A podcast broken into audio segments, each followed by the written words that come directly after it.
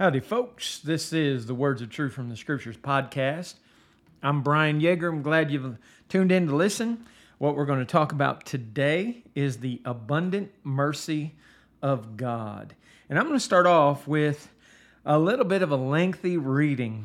Uh, the more and more I think about how I wanted to kick off this podcast, I thought, well, I, I want to start off talking about how man is often not merciful and I thought about Matthew 18, 23 through 35, and then I thought some more, and I thought, you know, I'm going to go ahead and back up and pick up 15 through 35. And then I thought some more, and I thought, well, I kind of want to jump back to verse 12. And then I thought some more. Turns out, you know what? I just want to read the whole chapter to you. I want to start off by getting us to think about uh, mercy from the standpoint of Jesus Christ, and uh, that, that's what matters. Um, so, without any further delay, Matthew 18, starting at verse 1, says, At the same time, and this is after chapter 17, where uh, there was a discussion that was made about uh, paying tribute. And so, at the same time, came the disciples unto Jesus, saying, Who is the greatest in the kingdom of heaven? And Jesus called a little child unto him and set him in the midst of them. And he said, Verily I say unto you, except you be converted and become as little children, you shall not enter into the kingdom of heaven. Whosoever therefore shall humble himself as this little child, the same is greatest in the kingdom of heaven. And whoso shall receive one such little child in my name receiveth me. But whosoever or whoso shall offend one of these little ones which believe in me, it were better for him that a millstone were hanged about his neck and he was drowned in the depth of the sea. Woe unto the world because of offenses, for it must needs be that offenses come. But woe to that man by whom the offense cometh. Wherefore, if thy hand or thy foot offend thee, cut them off and cast them from thee. It is better for thee to enter into life halt or maimed rather than having two hands or two feet to be cast into everlasting fire. And if thy eye offend thee, pluck it out and cast it from thee. It is better for thee to enter into life with one eye rather than having two eyes to be cast into hellfire. Take heed that you despise not one of these little ones, for I say unto you, that in heaven their angels do always behold the face of my Father which is in heaven. For the Son of Man is come to save that which was lost. So, a question about who is the greatest the kingdom of heaven turns into everything Jesus just taught to be converted and becomes a little child, to be humble, to receive uh, little children, not to offend the little ones, and then woe unto those that cause offenses and offenses are going to come. But hey, listen, it's better for you to remove anything that will bring about offense than to go into everlasting fire. And then back to despise not one of these little ones. And then the Son of Man has come to save that which is lost. So from then, Jesus then asked them a question. And remember, all of this teaching starts with who is the greatest in the kingdom of heaven. So Jesus then says, in Matthew 18 12. How think ye? If a man have a hundred sheep, and one of them be gone astray, doth he not leave the ninety and nine and goeth into the mountains, and seeketh that which is gone astray? And if so be that he find it, verily I say unto you, he rejoices more of that sheep than of the ninety and nine which went not astray. Even so, it is not the will of your Father which is in heaven that one of these little ones should perish. Now, from there, from, hey, be converted, become as little children, and everything that's been taught, the importance of one soul that is lost being restored, then, moreover, if thy brother shall trespass against thee. So think about this jump. How important one soul is that the purpose of Christ's coming, and not solely, but one of, to save that which was lost. And of course, he started off preaching to the lost house of Israel the gospel, even when the Great Commission was being fulfilled by the apostles, uh, was first to the Jew and then to the Greek, Romans 1.16. So he says, Moreover, if thy brother shall trespass against thee, go and tell him his fault between thee and him alone. If he shall hear thee, thou hast gained thy brother. Now, what's the backdrop of this, though, right? The Son of Man has come to save which is lost. The value of one soul. Woe unto who offenses come. So a brother trespasses against you, an offense comes. Go and tell him his fault between him and you alone. If he hears you, you've gained your brother. Okay, verse 16. But if he will not hear thee, then take with thee one or two more, that in the mouth of two or three witnesses every word may be established. And if he neglect to hear them, tell it unto the church. But if he neglect to hear the church, let him be unto thee as a heathen man and a publican. So have witnesses, because that's the biblical pattern from the law of Moses, uh, then being brought here into Christ. And we even see it when Paul was going to Corinth. Uh, and, and, was going to come and bring two witnesses, etc. I don't want to jump off on a different subject, but here's the pattern. If they're not going to be heard, now these witnesses come as a testimony for the church, then the church is not heard. Well, then that person is supposed to be a cast out, right? A castaway. But this is in the context of the Son of Man's come to save that which is lost. This is in the context of the value of one soul. Well, what happens when somebody is essentially withdrawn from from their brethren? Matthew 18, 18, Verily I say unto you, whatsoever you shall bind on the earth shall be bound in heaven, and whatsoever you shall loose on earth shall be loose in heaven. We're talking about somebody's salvation here, being in the hands of their brethren and whom an offense has occurred against. Verse 19, Again I say unto you, that if two of you shall agree on earth, now this is in the context of what? Take with thee one or two more, that in the mouth of two or three witnesses every word may, may be established. So again, Matthew 18, 19. If two of you shall agree on earth as touching anything that they shall ask, it shall be done for them, my Father which is in heaven. For where two or three gathered together in my name, there am I in the midst of them. Again, the pattern of the scriptures is that things are established, fact is established charges can be made with two or three witnesses. But then what what is determined, what is set forth is then determined and set forth into eternity. That is something to think about, right? When you think about it, something to think about. You have a problem that is brought privately. And now it's going to be dealt with in a manner where the consequences are down to the soul. Oh, think of the importance of that. S- step back and consider what happens if somebody's soul is eternally lost because the problem started with you.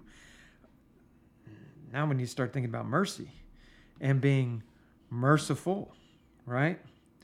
So, Peter understands everything that Jesus just taught in a way that causes him to ask this question. In Matthew 18 21, then came Peter to him and said, Lord, how oft shall my brother sin against me and I forgive him? Till seven times?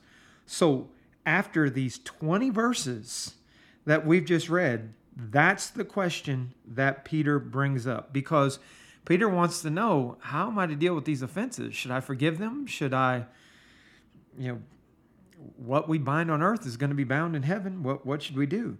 So Jesus said to him, I say not unto thee until seven times, but until 70 times seven. So Jesus just stretches that number. Of course, anybody that's going to sit there and have like a notebook of how many times they forgave somebody, keeping some kind of accounting process, you might as well just hang up this lesson because you're an unmerciful person. Like you're looking forward to somebody being lost. How can that be the case? Well, from there, Jesus teaches, beginning in verse 23, therefore is the kingdom of heaven likened unto a certain king which would take account of his servants. And he began to reckon, one was brought unto him, which owed him 10,000 talents. But for as much as he had not to pay, his Lord commanded him to be sold, and his wife and children, and all that he had, and payment to be made. The servant therefore fell down and worshipped him, saying, Lord, have patience with me, and I will pay thee all. Then the Lord that servant was moved with compassion, and loosed him, and forgave him the debt. But the same servant went out and found one of his fellow servants, which owed him a hundred pence, so it's in comparison a lot less. He laid hands on him, took him by the throat, saying, Pay me that thou owest. And his fellow servant fell down at his feet and besought him, saying, Have patience with me, and I will pay thee all. And he would not, but went and cast him into prison till he should pay the debt. Now, you know, there's a balance of everything that's being taught uh, in the scriptures. Uh, unconditional forgiveness is a false doctrine. Repentance, even when it comes to our forgiving somebody of their trespasses.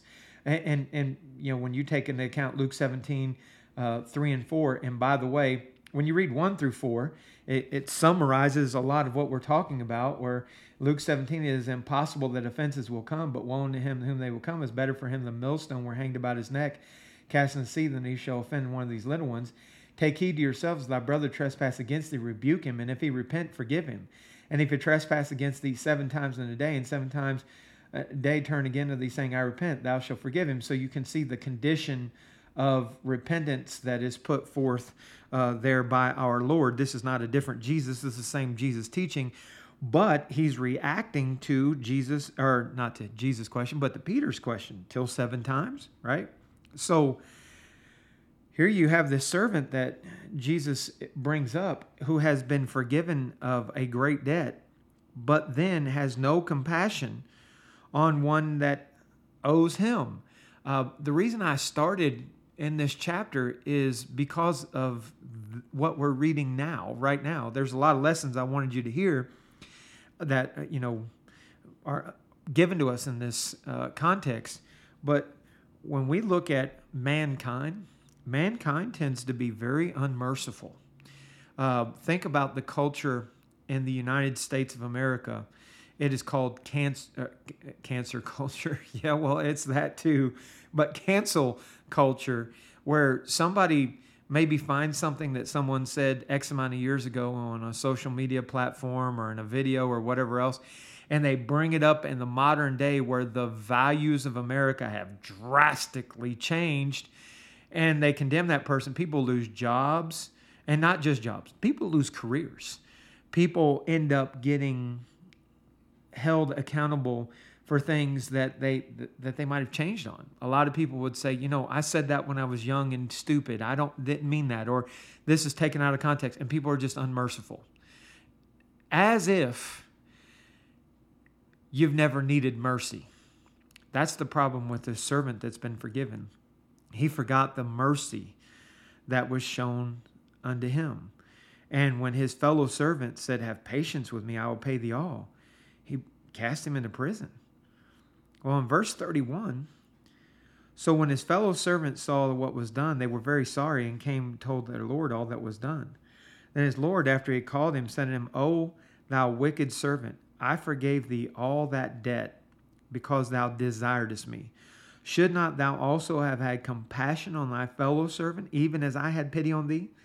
And his Lord was wroth and delivered him to the tormentors till he should pay all that was due unto him so likewise shall my heavenly Father do also unto you, if ye from your hearts forgive not everyone his brother trespasses. That is huge point.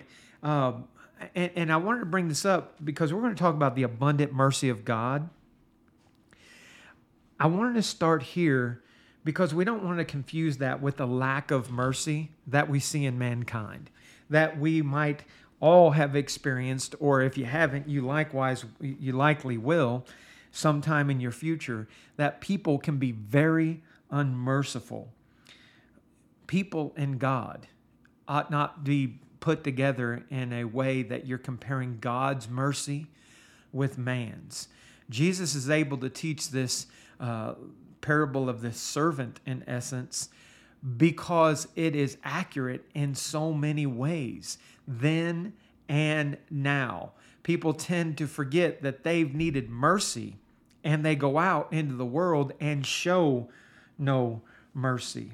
So when we when we're thinking about our lesson today, I want you to step away from thinking about how man generally reacts, how people tend to hold on to things. You know, uh, people have these memories like, do you remember what you did 25 years ago? Um, maybe you've repented of that. You, you've confessed it before God. You've laid it aside because it's forgiven, but man resurrects it and brings it back up and throws it into your face. People like to do things like that. What we're going to talk about is how God doesn't do that and why it's so important. Why, why do we need to be able to trust in God's mercy and not allow what man will often do to us to blind us to what true mercy is from our Creator? Paul, when he wrote Timothy in 2 Timothy chapter 1, verses 8 through 10, he said, Be not thou therefore ashamed of the testimony of our Lord, nor of me as prisoner, but be thou partaker of the afflictions of the gospel according to the power of God who has saved us and called us with an holy calling, not according to our works, but according to his own purpose and grace, which was given us in Christ Jesus before the world began, but is now made manifest by the appearing of our Savior, Jesus Christ, who hath abolished death and hath brought life and immortality to light according uh, to the or through the gospel. So, not according to our works, okay? Not looking at uh, God and, and saying, I'm going to do something that's going to cause him to be merciful. I want you to remember some things about our good works. In Luke 17, 7 through 10, but which of you, having a servant plowing or feeding cattle, will say unto him by and by, Then he has come from the field, go and sit down to meat, and will not rather say to him, Make ready wherewith I may sup, and gird thyself and serve me, till I have eaten and drunken, and afterward thou shalt eat and drink. Doth he thank that servant because he did the things which were commanded him? I trow not. So likewise ye, when you've done all those things which are commanded you, say, We're unprofitable servants. We have done that which is our duty to do. When we are doing everything God wants us to do, we are still unprofitable servants. Like, what are you doing for the Almighty that somehow adds up to earning His mercy, to earning His grace? I bring this up because with man, it's almost like if you do something bad against them um, and, and you're truly sorry and you want to make it right, it's like they equate, like, like Peter did, how many times do I have to forgive you? Like, th- th- this is something that now you have to do something for me that rights that wrong. Well, with God, there's not this payback type mentality. Like, you need to somehow do so many works that will surpass the evil that you have done. That becomes bondage for people and it becomes a form of self righteousness, and that is terrible. Um, in Ezekiel 33 13, when I shall say to the righteous that he shall surely live, if he trust in his own righteousness and commit iniquity, all his righteousness shall not be remembered, for, but for his iniquity that he commit, committed, he shall die for it. You can't say, Lord, look at all the good I've done, it outweighs the evil. That's not why Jesus came to save that which is lost. that's not why Jesus brought mercy and forgiveness into this world. It's not why God, even before Jesus came into this world, has shown mercy to his people, because we're going to talk about this subject from both the Old and the New Testament. God's part of God's character is mercy. You can't say, I'm going to do A, B, C, D, however, and it's going to right this wrong. In Philippians chapter 3, verses 7 through 9, but think what, what things were gained to me, those I counted for loss, yea, doubtless, and I count all things but loss for the excellency of the knowledge of Christ Jesus my Lord, for whom I've suffered loss of all things, and do count them but dung, that I may win Christ, and be found in him, not having mine own righteousness, which is of the law, but that which is through the faith of Christ, the righteousness which is of God by faith. You know, we, we get the we get this sense of of debt, and, and it's not necessarily wrong. Paul said, I am debtor both to the Greeks and to the barbarians, both to the wise and the unwise, in Romans 1, verse 14. And when you've done a lot of wrong, you feel indebted. But with that feeling of debt, you can't ever get this idea that you can pay it yourself. If you could do that, Jesus wouldn't have had to come into the world. Grace wouldn't be part of our discussion. Mercy wouldn't be part of our discussion.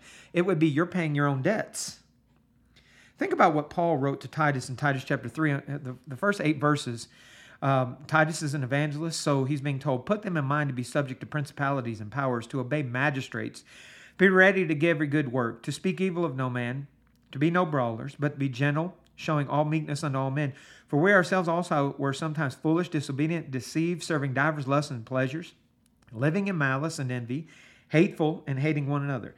But after the kindness and love of God, our Savior toward man appeared not by works of righteousness which we have done, but according to his mercy he saved us by the washing, washing of regeneration and renewing of the Holy Ghost, which shed on us abundantly through Jesus Christ our Savior. That being justified by his grace, we should be made heirs according to the hope of eternal life. This is a faithful saying, and these things I will that thou affirm constantly, that they which have believed in God might be careful to maintain good works. These things are good and profitable unto men. So, yes, works matter. I mean, when Jesus comes, he's going to judge our works. Matthew 16, 27, the Son of Man shall come and the glory of his Father as angels, then he shall reward every man according to his works. John 5, 28 and 29. Marvel not at this, the hour is coming, and they which are in the grave shall hear his voice, shall come forth, they that have done good unto the resurrection of life, they that have done evil unto the resurrection of damnation. So when you look at Matthew 16, 27 and John 5, 28, 29, works matter. Yes. But Jesus did not come because of anybody's works. And this should be obvious to you, and it should be obvious to me. We weren't alive. Uh, you couldn't have done anything to bring our Savior into the world because that happened, you know, over 2,000 years ago. We haven't done anything to earn that. We haven't said, you know, look, look Lord, I'm bringing you down here because I'm a good person and my goodness has exceeded. No. Jesus came to the cross of God's plan and design before the foundation of the world, 1 Peter 1 18 through 20. That was the plan. Okay? So when we think about salvation, which is still ahead of us, if you're a faithful Christian, you've obeyed the gospel, you've been washed your sins, and all that that entails, great but your salvation isn't realized yet. And that realization of salvation is from the abundant mercy of God. The language of the title of, of, of this podcast comes from 1 Peter chapter 1.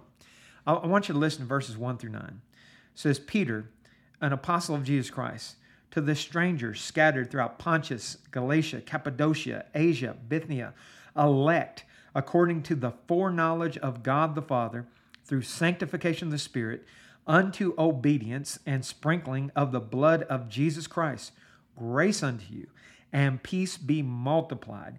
Blessed be the God and Father of our Lord Jesus Christ, which according to his abundant mercy hath begotten us again unto a lively hope by the resurrection of Jesus Christ from the dead to an inheritance incorruptible and undefiled, that fadeth not away, reserved in heaven for you, who are kept by the power of God through faith unto salvation, ready to be revealed in the last time, wherein ye greatly rejoice, though now for a season, if need be, ye are in heaviness through manifold temptations, that the trial of your faith, being more precious than that of gold that perisheth, though it be tried with fire, might be found unto praise and honor and glorying at the appearing of Jesus Christ, whom having not seen ye love, and whom thou now you see him not, yet believing ye rejoice with joy unspeakable and full of glory, receiving the end of your faith,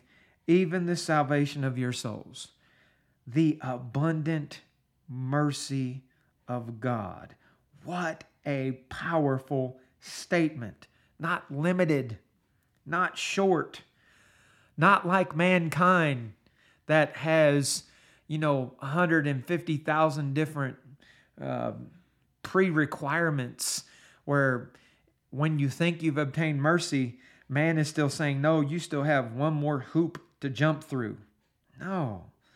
And we see this in God. I, uh, uh, you know, for, for those of you who are in Christ, you understand the role that Jesus played. And for those of you that may be listening to this that are not in Christ, those who are not the children of God by faith in, in Christ, that have not been baptized into Christ, etc., etc., Galatians 3 26 through 29, I want you to know that God has been merciful.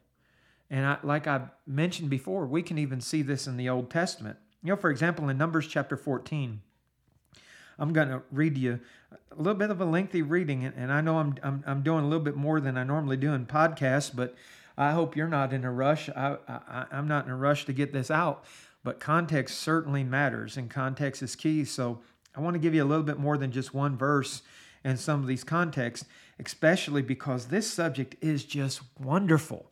The world that we live in, man, people hold on to so many things, and we just don't see mercy we, we don't see it in our justice system. We don't see it uh, in churches of hypocrites, which are the majority of the churches that are out there. Uh, we don't see it from people who are in our neighborhoods. We don't see it from family members. You know, um, I, I, was uh, brought up in a single parent home and I lived the majority of my life with my mother and then um, a few years with my father and and and uh, stepmother, and I love all of them. Um, but there was something that I, I, didn't realize while I was living in the moment, but now through maturity and and knowledge of the scriptures, I understand it more now. Uh, my mother and father, they had a bitter past. Uh, my mother, um, unfortunately, was a habitual liar. So when I moved in with my father, uh, my father kind of transposed some of his feelings towards his, my mother onto me. And he just always assumed I was lying because she was a liar.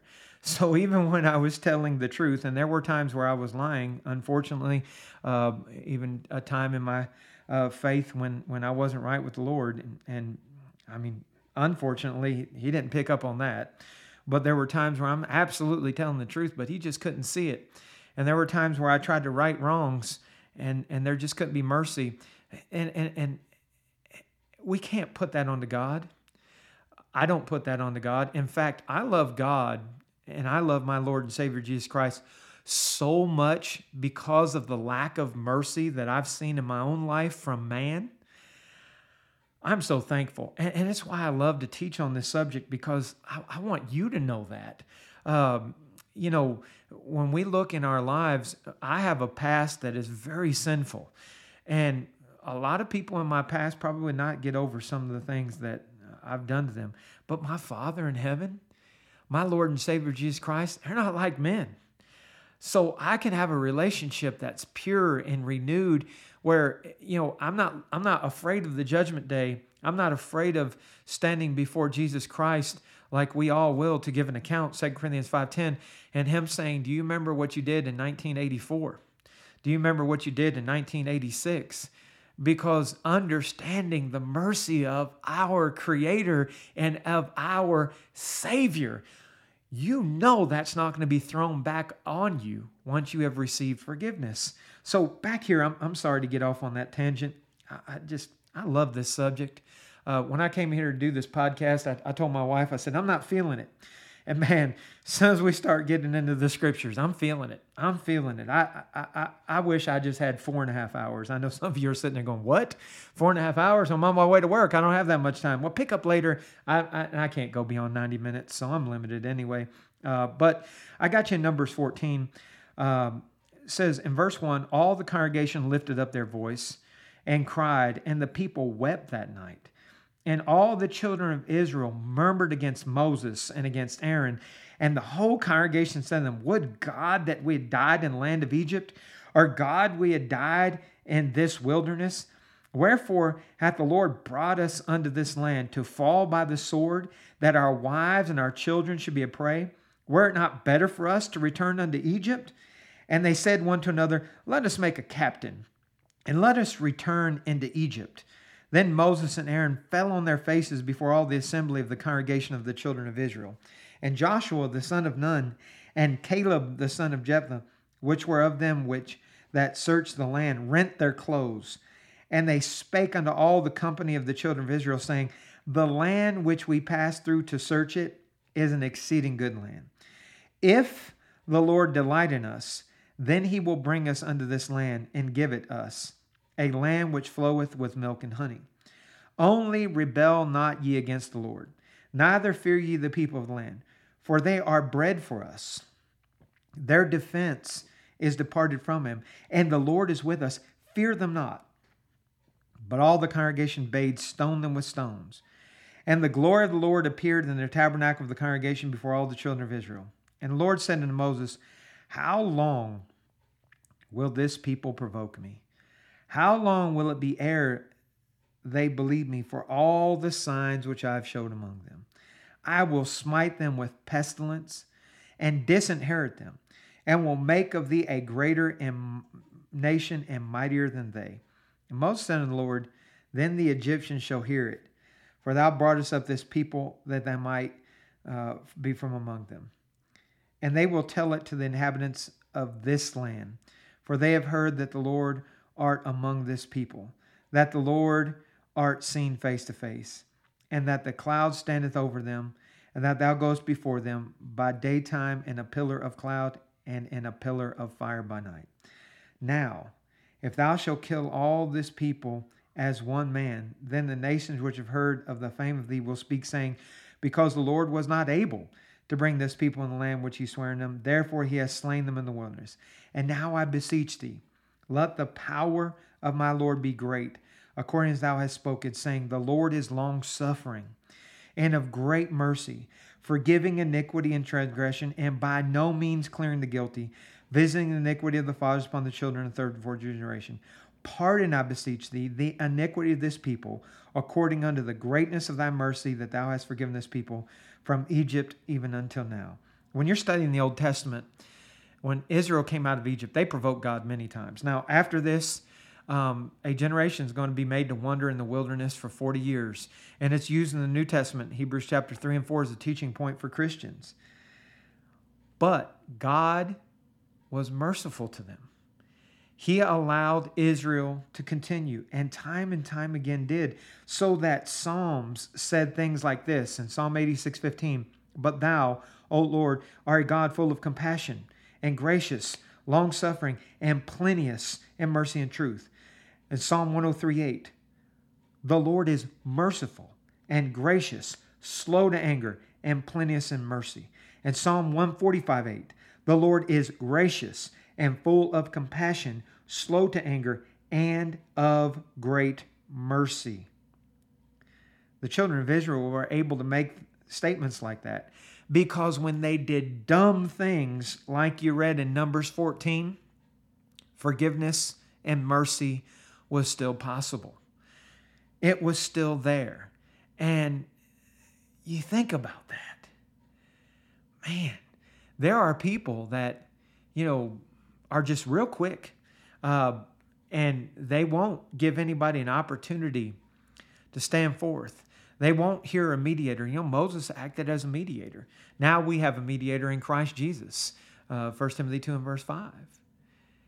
We have a go between. He stands uh, before our Father in heaven, or sits on his right hand, and he is the mediator for us. Uh, he is the one that we have as our advocate so that mercy can continue and that if you were to sin you know in First john chapter 2 this is written to christians and in the context of christians not denying that they've sinned but confessing their sins in verses 8 through 10 of the previous chapter in First john 2 1 and 2 my little children these things write unto you that ye sin not and if any man sin, we have an advocate with the Father, Jesus Christ the righteous, and he is the propitiation for our sins, and not for ours only, but also for the sins of the whole world. So, Christians, you have somebody advocating for you. If you're outside of Christ, you have somebody advocating for you. Jesus is advocating for you. He is on the right hand of the Father in heaven, advocating that man have the opportunity to repent. The reason the world still stands 2 Peter 3 9 is because God is long suffering, not willing that any should perish, but all come to repentance. When we look at the New Testament, the New Covenant, you know, under the Old Covenant, what we're about to read, um, what we're about to read is Hebrews chapter 8, verses 10 through 13. And this was prophesied under the Old Covenant in Jeremiah 31, 31 through 34. Hebrews 8, 10 through 13 says, For this is the covenant that I will make with the house of Israel after those days, saith the Lord. I will put my laws in their mind, write them in their hearts, and will be unto them a God, and they shall be to me a people. They shall not teach every man his neighbor and every man his brother, saying, Know the Lord, for all shall know me from the least to the greatest. For I will be merciful to their unrighteousness, and their sins and their iniquities will I remember no more. And that he saith, A new covenant he hath made the first old. Now that which decayeth and waxeth old is ready to vanish away. I want you to think about the all knowing God who's able to say, Their sins and their iniquities will I remember no more. Wow. Boy, the mercy of God, again, you can't compare it to man. You can't compare it to man. Even when faithful Christians forgive other faithful Christians. Here's one thing that often does not happen, in part because of an inability to do so. People don't wipe their memories of someone's past sins. They may forgive them, they may show mercy, but they don't forget them. They don't put them aside like they never happened. God does that though. Their iniquities will I remember no more. That's the point that I was making when I said, when, when you're standing before Jesus, he's not going to be bringing up something that you did in 1980, whatever. If you've confessed and you repented of that sin, it's forgiven and forgotten. That's wonderful. That's the abundant mercy of God at work. Now, listen, in the middle of this, I want to balance it because people sometimes tend to take things like mercy for granted. We don't want to do that. In Hebrews chapter 10, there was a problem. Uh, you know, there were people that were forsaking the assembling of the saints, verse 25. And verse 26 through 31 says, For if we sin willfully after that we receive the knowledge of the truth, there remaineth no more sacrifice from sin. So there's not a plan B after Jesus, okay? What there is, though, continuing on, but a certain fearful looking for of judgment and fire indignation, what should devour the adversaries. He that despised Moses' law died without mercy under two or three witnesses. That back to what we were talking about, Matthew 18, 16, right? Two or three witness principle. Of how much sore punishment, suppose ye, shall be thought worthy, who hath trodden under foot the Son of God, and hath counted the blood of the covenant wherewith he was sanctified an holy thing, an unholy thing, and hath done despite on the Spirit of grace. For we know him that has said, Vengeance belongeth unto me, I will recompense, saith the Lord. And again, the Lord shall judge his people. It is a fearful thing to fall into the hands of the living God there is a balance in God. As much as there is a abundance of mercy, there's also a severity. In Romans 11, in a context where it's talking about Jews and Gentiles being part of the same tree, in essence, uh, the Gentiles being grafted in. In Romans 11, 22, behold, therefore, the goodness and severity of God, on them which fell severity, but to thee, goodness. If, if, if, here's the condition, if Thou continue in his goodness, otherwise thou also shall be cast off. The goodness and the severity of God. There's both. And there's qualifiers for God's mercy, right? We just read a qualifier there. Qualifier there, right?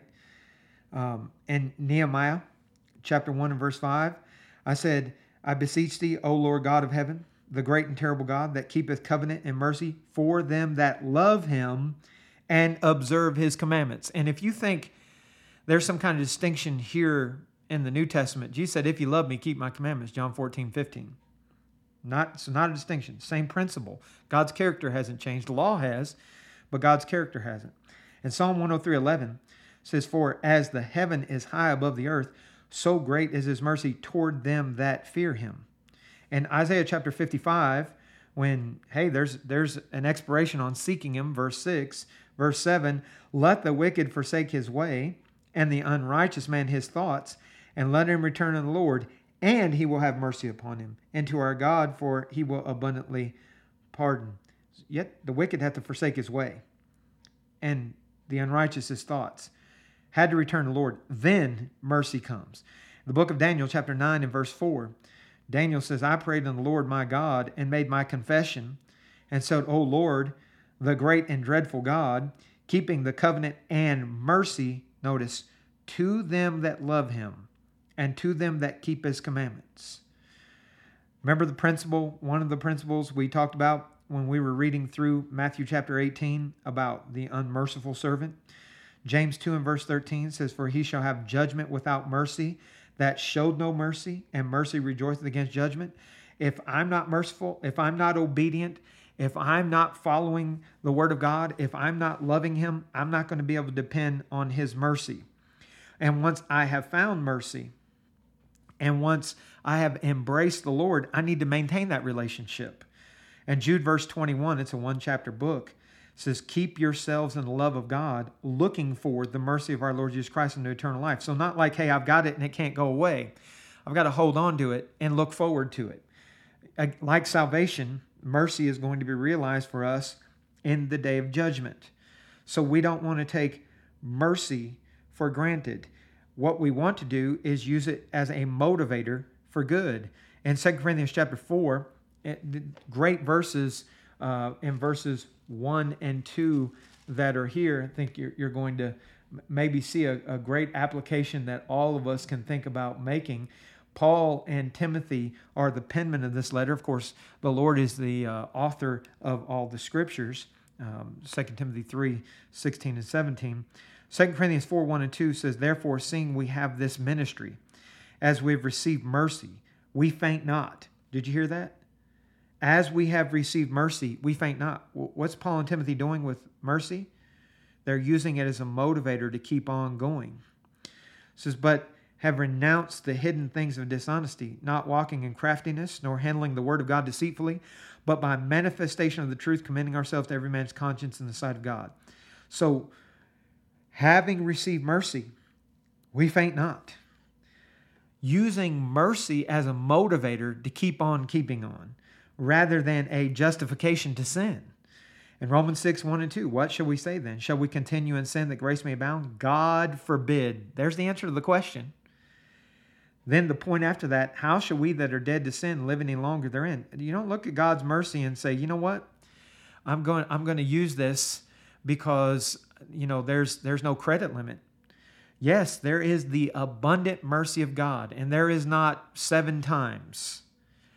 At the same time, that doesn't mean God says, go ahead and keep charging it and charging it and charging it, and I'll keep wiping it and wiping it and wiping it. You got to catch that balance. There are conditions. Use mercy as a motivator for good. Use his mercy as a motivator for love. In 1 John chapter 4, verse 10 first, and then I'm going to read 17 through 19. says, Herein is love, not that we love God, but that he loved us and sent his son to be the propitiation for our sins. And then 1 John 4, 17 through 19, herein is our love made perfect, made complete, whole that we may have boldness in the day of judgment, because as he is, so are we in this world. There is no fear in love, but perfect love casteth out fear, because fear hath torment. He that feareth is not made perfect in love. We love him because he first loved us. We look at the mercy of God, the love of God. This is our motivator. It's our motivator to love him back. When we look at his mercy and we consider it and we think about it, it should move us in 2 Corinthians 5 14 and 15, the love of Christ constraineth us. Like, you know what? I'm, I'm brought captive by it, not in a negative way, in a good way. Because we thus judge that if one died for all, then we're all dead, and that he died for all, that they which should live should not henceforth live unto themselves, but unto him which died for them and rose again. Motivation. Motivation. I look at the love of God, the mercy that's bestowed through the love of God, and man, I'm motivated. I'm comforted, and I want to come back to this point of the abundance of His mercy. I'm comforted because I know it's it's not going to be exhausted. Back in the Old Testament, in 1 Chronicles 16 34, says, Oh, give thanks unto the Lord, for he is good, for his mercy endureth forever. And Psalm 103 Verse 17 But the mercy of the Lord is from everlasting to everlasting upon them that fear him, and his righteousness unto his children's children. We, we, we can hold on to mercy, not abusing it, but hold on to it. I'm not going to keep bringing that back up, okay? I hope you got it by now because I want you to think about the comforting fact of the mercy of God. Let's say somebody has done the most horrific things, murder. The Apostle Paul did that, right? was guilty of innocent blood. In 1 Timothy chapter 1, verses 12 through 16 says, I thank Christ Jesus our Lord, who hath enabled me, for he counted me faithful, putting me in the ministry, who was before a blasphemer and a persecutor and injurious, but I obtained mercy because I did it ignorantly and unbelief. And the grace of our Lord was exceeding abundant with faith and love which is in Christ Jesus. This is a faithful saying and worthy of all exception that Christ Jesus came into the world to save sinners, of whom I am chief. Howbeit for this cause I obtain mercy, that in me first Christ Jesus might show forth all long suffering for a pattern to them which should hereafter believe unto him to life everlasting. Paul says, Look at me, look at my life. Now, he's not using this as a boastful manner. He's not saying, Yo, look at the good works that I've done. He's saying, No, because of Jesus. Because of Jesus. Because he came into the world to save sinners. Because of that, he obtained mercy. God's mercy is a reason to be happy and delight, to be thankful. Psalm 107 and verse 1 says, Oh, give thanks unto the Lord, for he is good, for his mercy endureth forever. To make me happy, to, to rejoice in Psalm 13 5 but I have trusted in thy mercy. My heart shall rejoice in thy salvation. And folks, that's before God says, I'm not going to remember your sins anymore. Because under the old covenant, there was a remembrance of sin every year. Hebrews 10 1 through 18. But in that same context, now there is remission of sins. That didn't happen under the old law. So, wow. The abundant mercy of God. That which we do not see in the world, which we have available to us abundantly because of Jesus Christ our Lord, unto eternal life. I want to come back to a psalm, and I'm going to allow this psalm to be the conclusion of this podcast. And it's Psalm 136. And, you know, think about, I, I, always, when I'm reading the Psalms, I think, man, the children of Israel sung this over and over again, which to me just makes me marvel. When here in El Paso, when we're having Bible classes and we're discussing scriptures, one of the points we've discussed several times is how could the children of Israel sing some of these Psalms and then turn around and walk away from God? It's, it's, it makes you marvel, makes you marvel. But Psalm 136 is, is so inspiring. Um, it says, the text says, Oh, give thanks unto the Lord, for he is good, for his mercy endureth forever. Oh, give thanks unto the God of gods. Excuse me. For his mercy endureth forever. Oh, give thanks to the Lord of lords, for his mercy endureth forever. To him who alone doeth great wonders for his mercy endureth forever. To him that by wisdom made the heavens, for his mercy endureth forever. To him that stretcheth out the earth above the waters, for his mercy endureth forever.